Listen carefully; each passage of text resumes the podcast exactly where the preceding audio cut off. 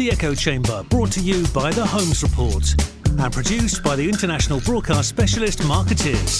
The Echo Chamber is brought to you by Weber Shandwick. Our team of analysts, creatives, technologists, and strategists bring clarity to the complex in a prove it works world with global scale and local insight. Weber Shandwick, we solve. Hello, everyone, and welcome to the Echo Chamber. I'm Maja Pawinska Sims, EMEA editor of the Holmes Report, and I'm joined on day three of the Cannes Festival of Creativity today by Jenna Young, Executive Creative Director for Weber Shandwick in New York. Jenna, welcome to the Echo Chamber. Thank you so much. Um, now, you've just finished a very long stint as part of the PR jury. Yes. Tell us about your experience. It was amazing. Before starting the jury, I'd been um, told all these stories of you're going to be sitting in a dark, windowless room. I mean, we're in a very uh, bright, shiny room with a wonderful view of the ocean. That's good to hear. Um, and it was uh, just a phenomenal experience. Mm. Um, the, the, work is so um, inspirational, and it's coming from every corner of the earth. Mm. Uh, we saw, I would say, probably 15 different um, creative pieces from Lebanon alone. Wow. Um, yeah, and uh, in the room, you had some vigorous um, debate, but it was so respective, uh, respectful and collaborative and uh, strategic. Mm-hmm. I learned more through this process than I think I have in the last five years of my career. Wow, that's amazing. So, it was what sort of debate goes on in a in a jury room behind those closed um, doors? Um, it's great. You you everyone brings their um, their expertise and their perspective. And so the things that you debate around um, are, are people really thinking through how how effective was this? Is this really mm. a solution, right. um, or is this just a great story? Um, some people will, you know, rem- remind everyone where it can, we're not at the Effies. Yeah. Are the ideas here lion worthy? Mm-hmm. Um, You'll look at it from geographical perspectives. We were really conscious of the fact that uh, Michelle worked really hard to try to get a juror in the room from APAC. Yeah. And um, while we had one, we didn't really have enough. Um, and so luckily people had worked there. Um, and I, I, I, think you do really want to make sure you're not bringing your own lens mm. of size of client, type of market, um, culture. Yeah. Uh, and then I think one of the important uh, debates that we had or discussions that we had, um, unstereotype. You have to balance what's the message that we want to put out in the industry, especially since we all have megaphones and platforms. Yeah. And we are out there moving the needle on some really important issues. Yeah. When you have a very different culture and you have a campaign that you know is brave and that you know is a huge leap and bound for them mm. and you understand it took a risk but isn't delivering work that at the end of the day is unstereotype, mm. do you applaud them for where they've come or do you hold a standard for where we all need to be? Yeah, absolutely. And what's the message that you send to everyone else? So what was the, what conclusion did you come to then in terms of uh, uh, who you're going to give the Lions to? Um, in that instance or yeah. in general? Uh, we have to hold the bar and, and stand the line. Mm. And if mm. you begin to make exceptions of a perceived difficulty for a market, yeah. then everything can become an exception. Mm. And we have an audacious responsibility to shape culture. Yeah. And compromising that, even to reward people who are trying really hard. Yeah. Um, after a lot of discussion, we felt that we do set a standard, set a bar, and we're, mm. we're, we're a reflection for everyone to aim toward and we we can't play the lowest common denominator even with exceptional work. And tell me a bit about the cultural nuance that is brought into the jury room as well. Everyone brings their own experience, their own backgrounds. Were there awards you saw that you you didn't get or that other jurors didn't really get until the context was explained to them? Um, a perfect example of that would be um, this charming work that was done for a um, shrimp company in, I think it was Spain, and it was in use of influencer. And they had found a very well-known um, sports figure who had a very like large mustache, and he shaved his mustache.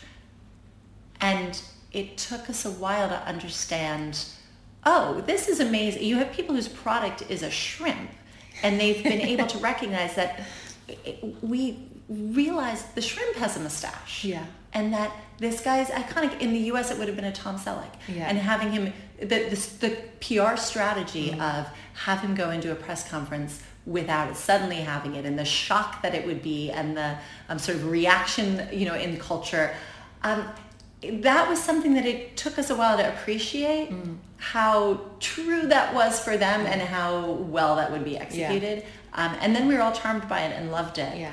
Um, but it did take a little deciphering yeah. to, because it was so market specific and so local. And we saw a lot of that really powerful local work driven by local insights. And what about, um, tell me a bit about uh, another point on the cultural um, point. Are there any trends that you see in specific um, territories or regions? Um, uh, yeah, I, I, would say I'm seeing a lot of trends overall.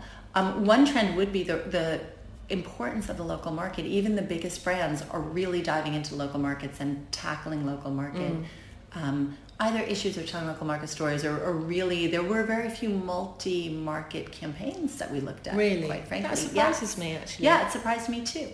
Um, i think that there is a trend uh, where we are moving beyond just telling a story and we're solving problems. Right and you see campaign after campaign after campaign where um, our our discipline and our combined disciplines are really investing in the long term and moving the needle and creating solutions for brands and businesses and people yeah.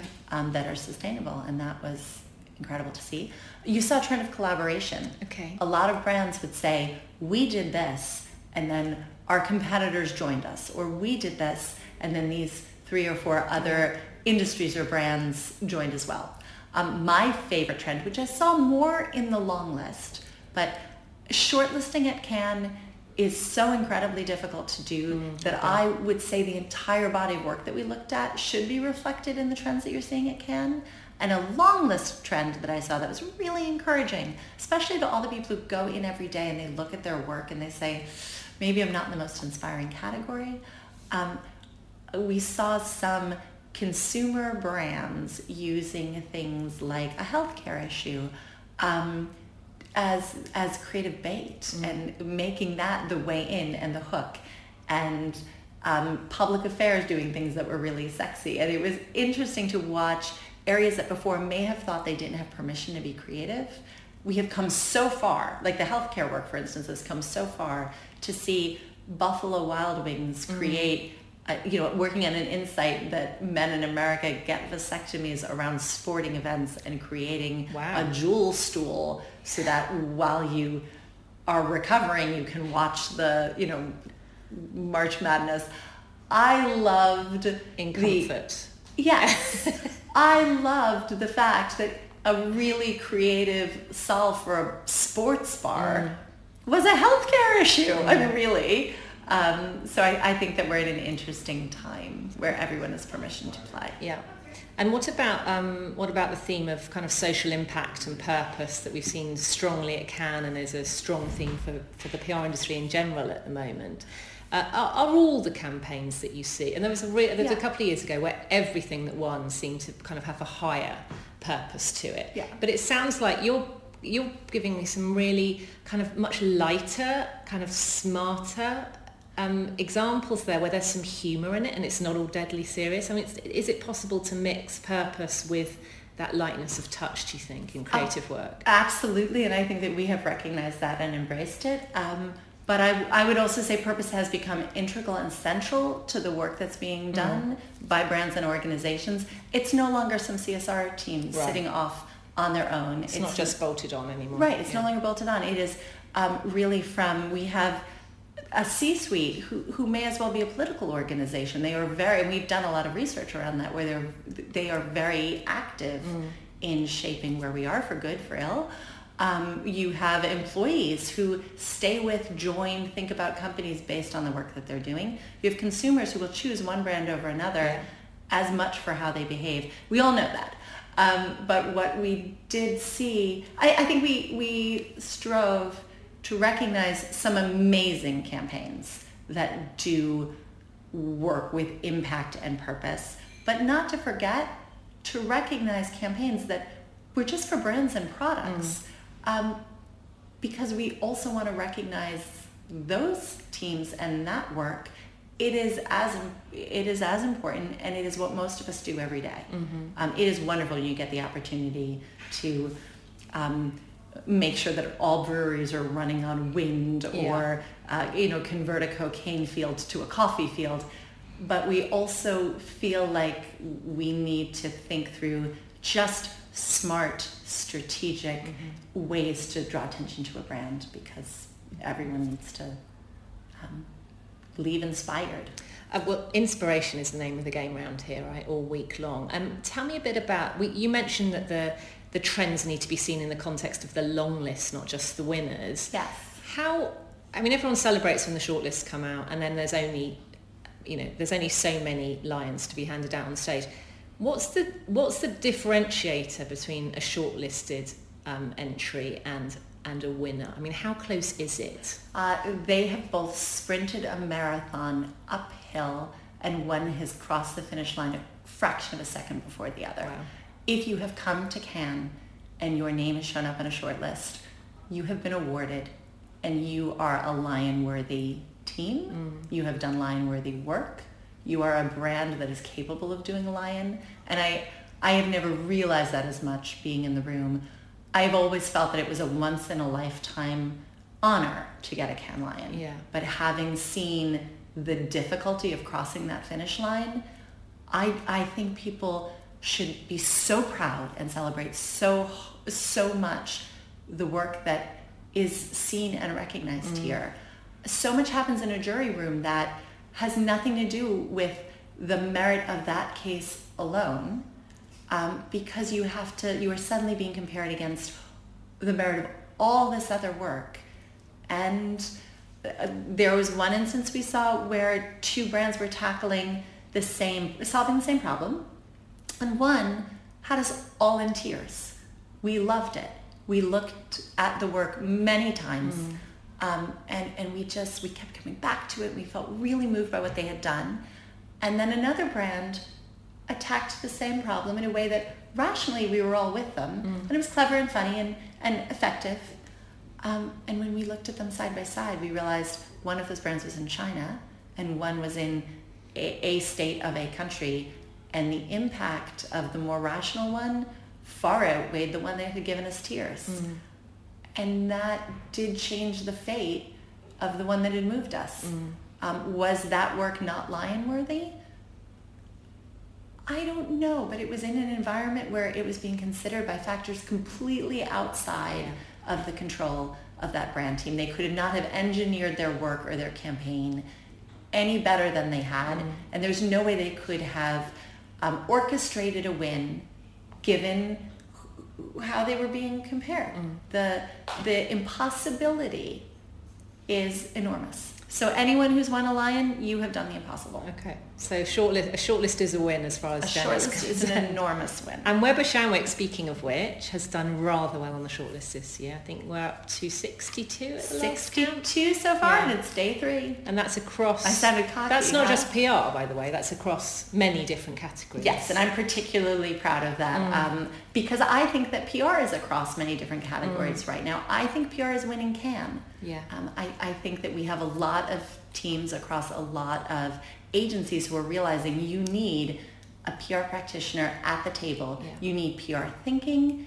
and you need PR expertise. Yeah. And where when I was in advertising and came over to the PR firm, there was a, a, little bit of dismissiveness that they'll just go amplify work that you're doing. Right. That role has completely changed. Yeah. If you put PR at the end of the process, you are less likely to be here.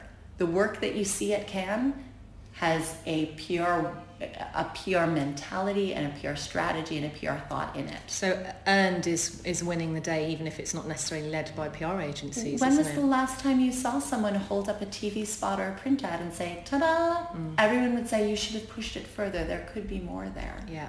Layers and layers. Yes. Um, so tell me a bit about your work as an ECD at Weber Shandwick. You've been there a while.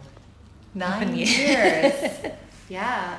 Um, why did you switch over from uh, you know, you've got a fairly traditional advertising background. Why Yep. switch over to PR? And, and relatively early in the in terms of when PR agencies have started realizing they need in-house creatives as um, well. I, I loved the blue sky.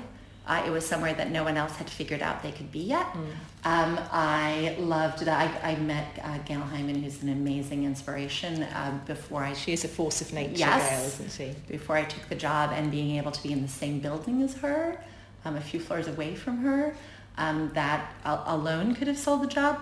Um, I saw so much potential, um, but mostly I saw a culture that was created with the ability to recognize a good idea.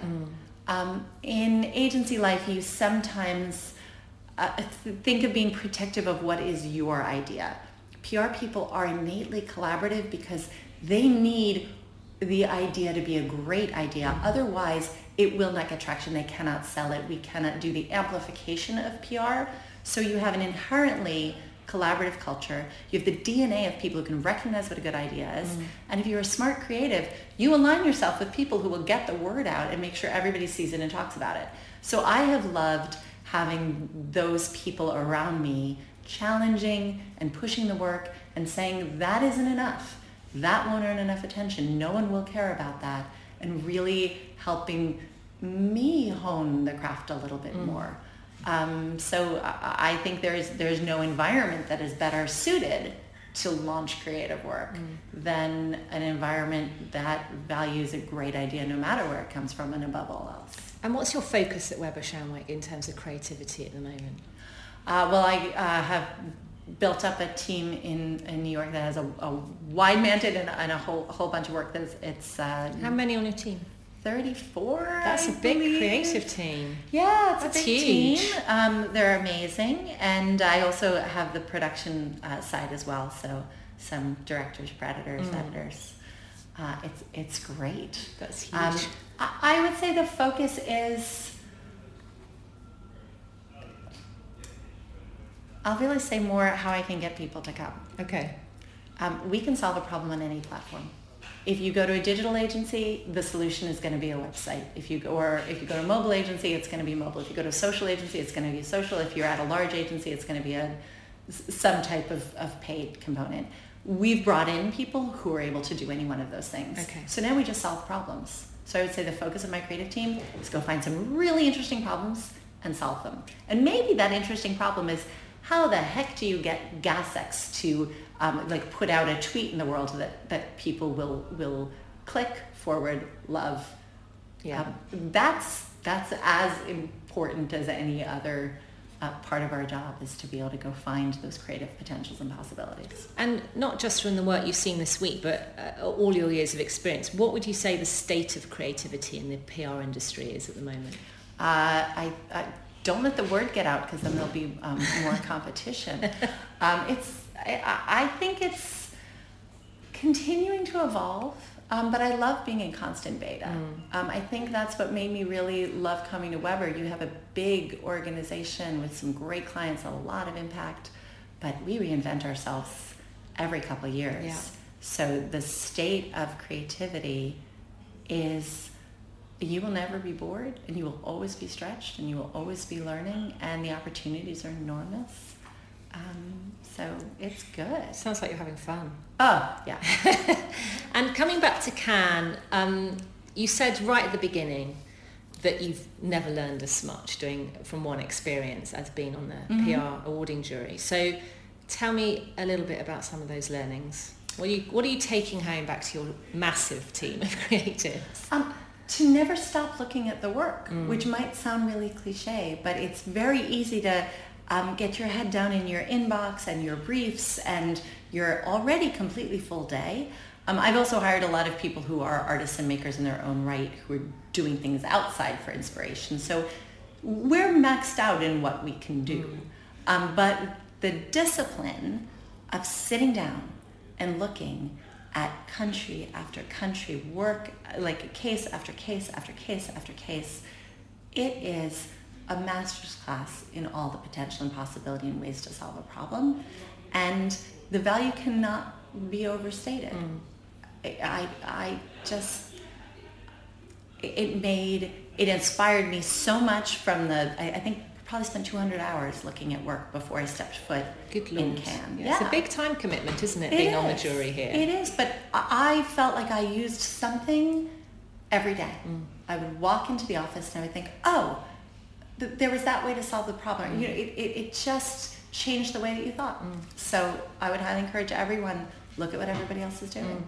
And uh, just one further point on that, it, the holding groups have all scaled back their, their presence in Cannes. There are fewer people coming from the PR industry included um, year on year. So I guess it's even more important that you can take those learnings home to Yeah. everybody who's, you know, not drinking pink wine in the sunshine Yes. while working really hard, obviously. Yeah.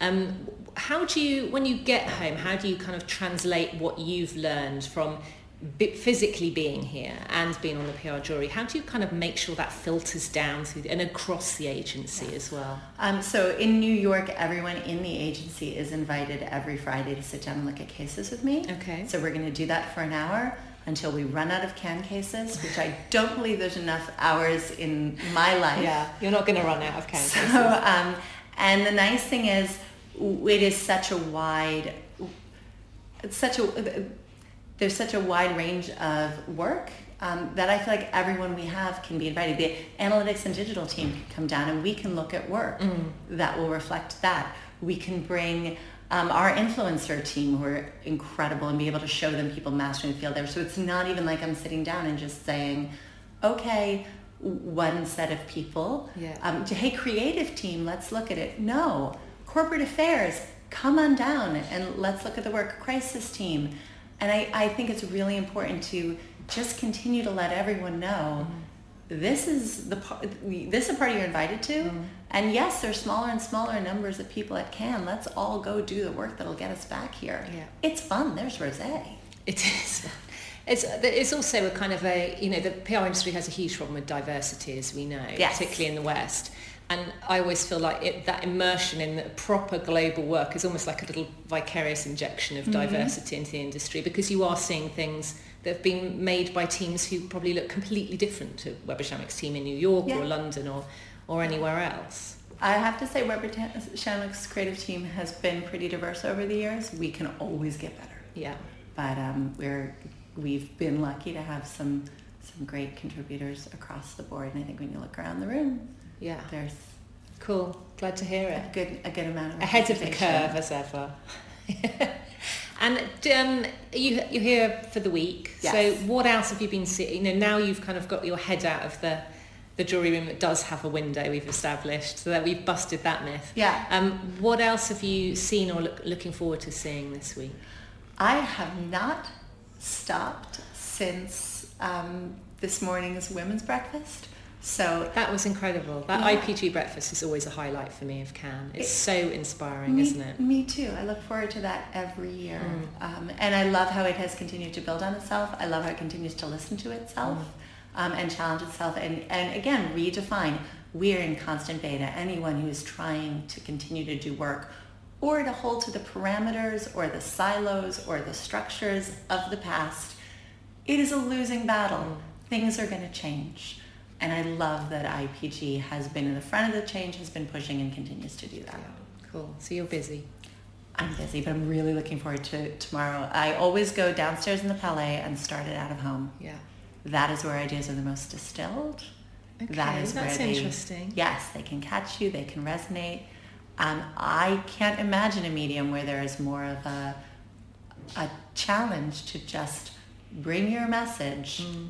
and um, and hammer it home. Uh, it's funny. People talk about measurement a lot, and I have an out of home example that I think debunks um, what's measurable. Okay. Can I share it? Yes, Or am I go going to get it. too long-winded? No, no, go for it. Okay. Um, in 1999, I was running the New York Marathon. Wow. You can stop there because I'm impressed already. That's I have not. I have not run around the block since. Um, but every runner knows mile 20, you hit the wall. okay. And as in the New York Marathon in particular, there is this crowd cheering you on, and there's so much to propel you. But when you get to Harlem, it, it thins out a little bit, it gets a little bit quieter. So as I am coming up on mile 20, it happens to be a stretch where it's just not as inspirational. And now my head is getting in it, saying, you're going to hit the wall, you're going to hit the wall. Yeah. And I look up and painted on the side of the building are four words and a symbol. There is no wall. on a wall. I don't have to tell you who the brand was. You know it's a swish. It's there on a wall.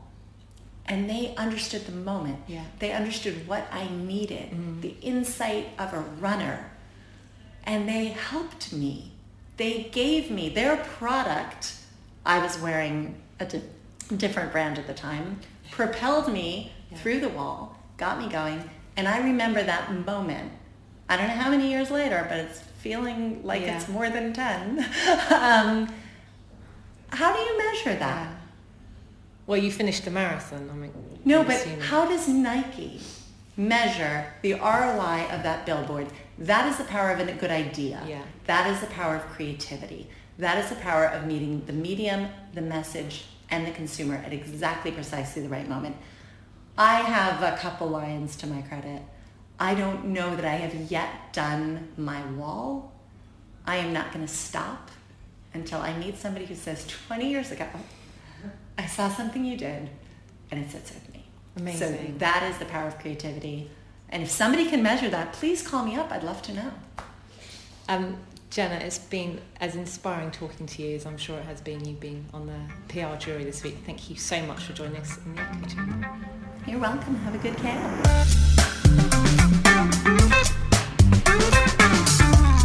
You've been listening to the Echo Chamber brought to you by the Holmes Report and produced by the international broadcast specialist Markettiers.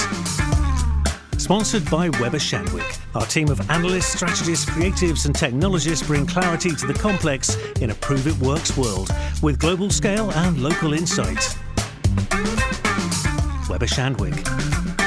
We solve.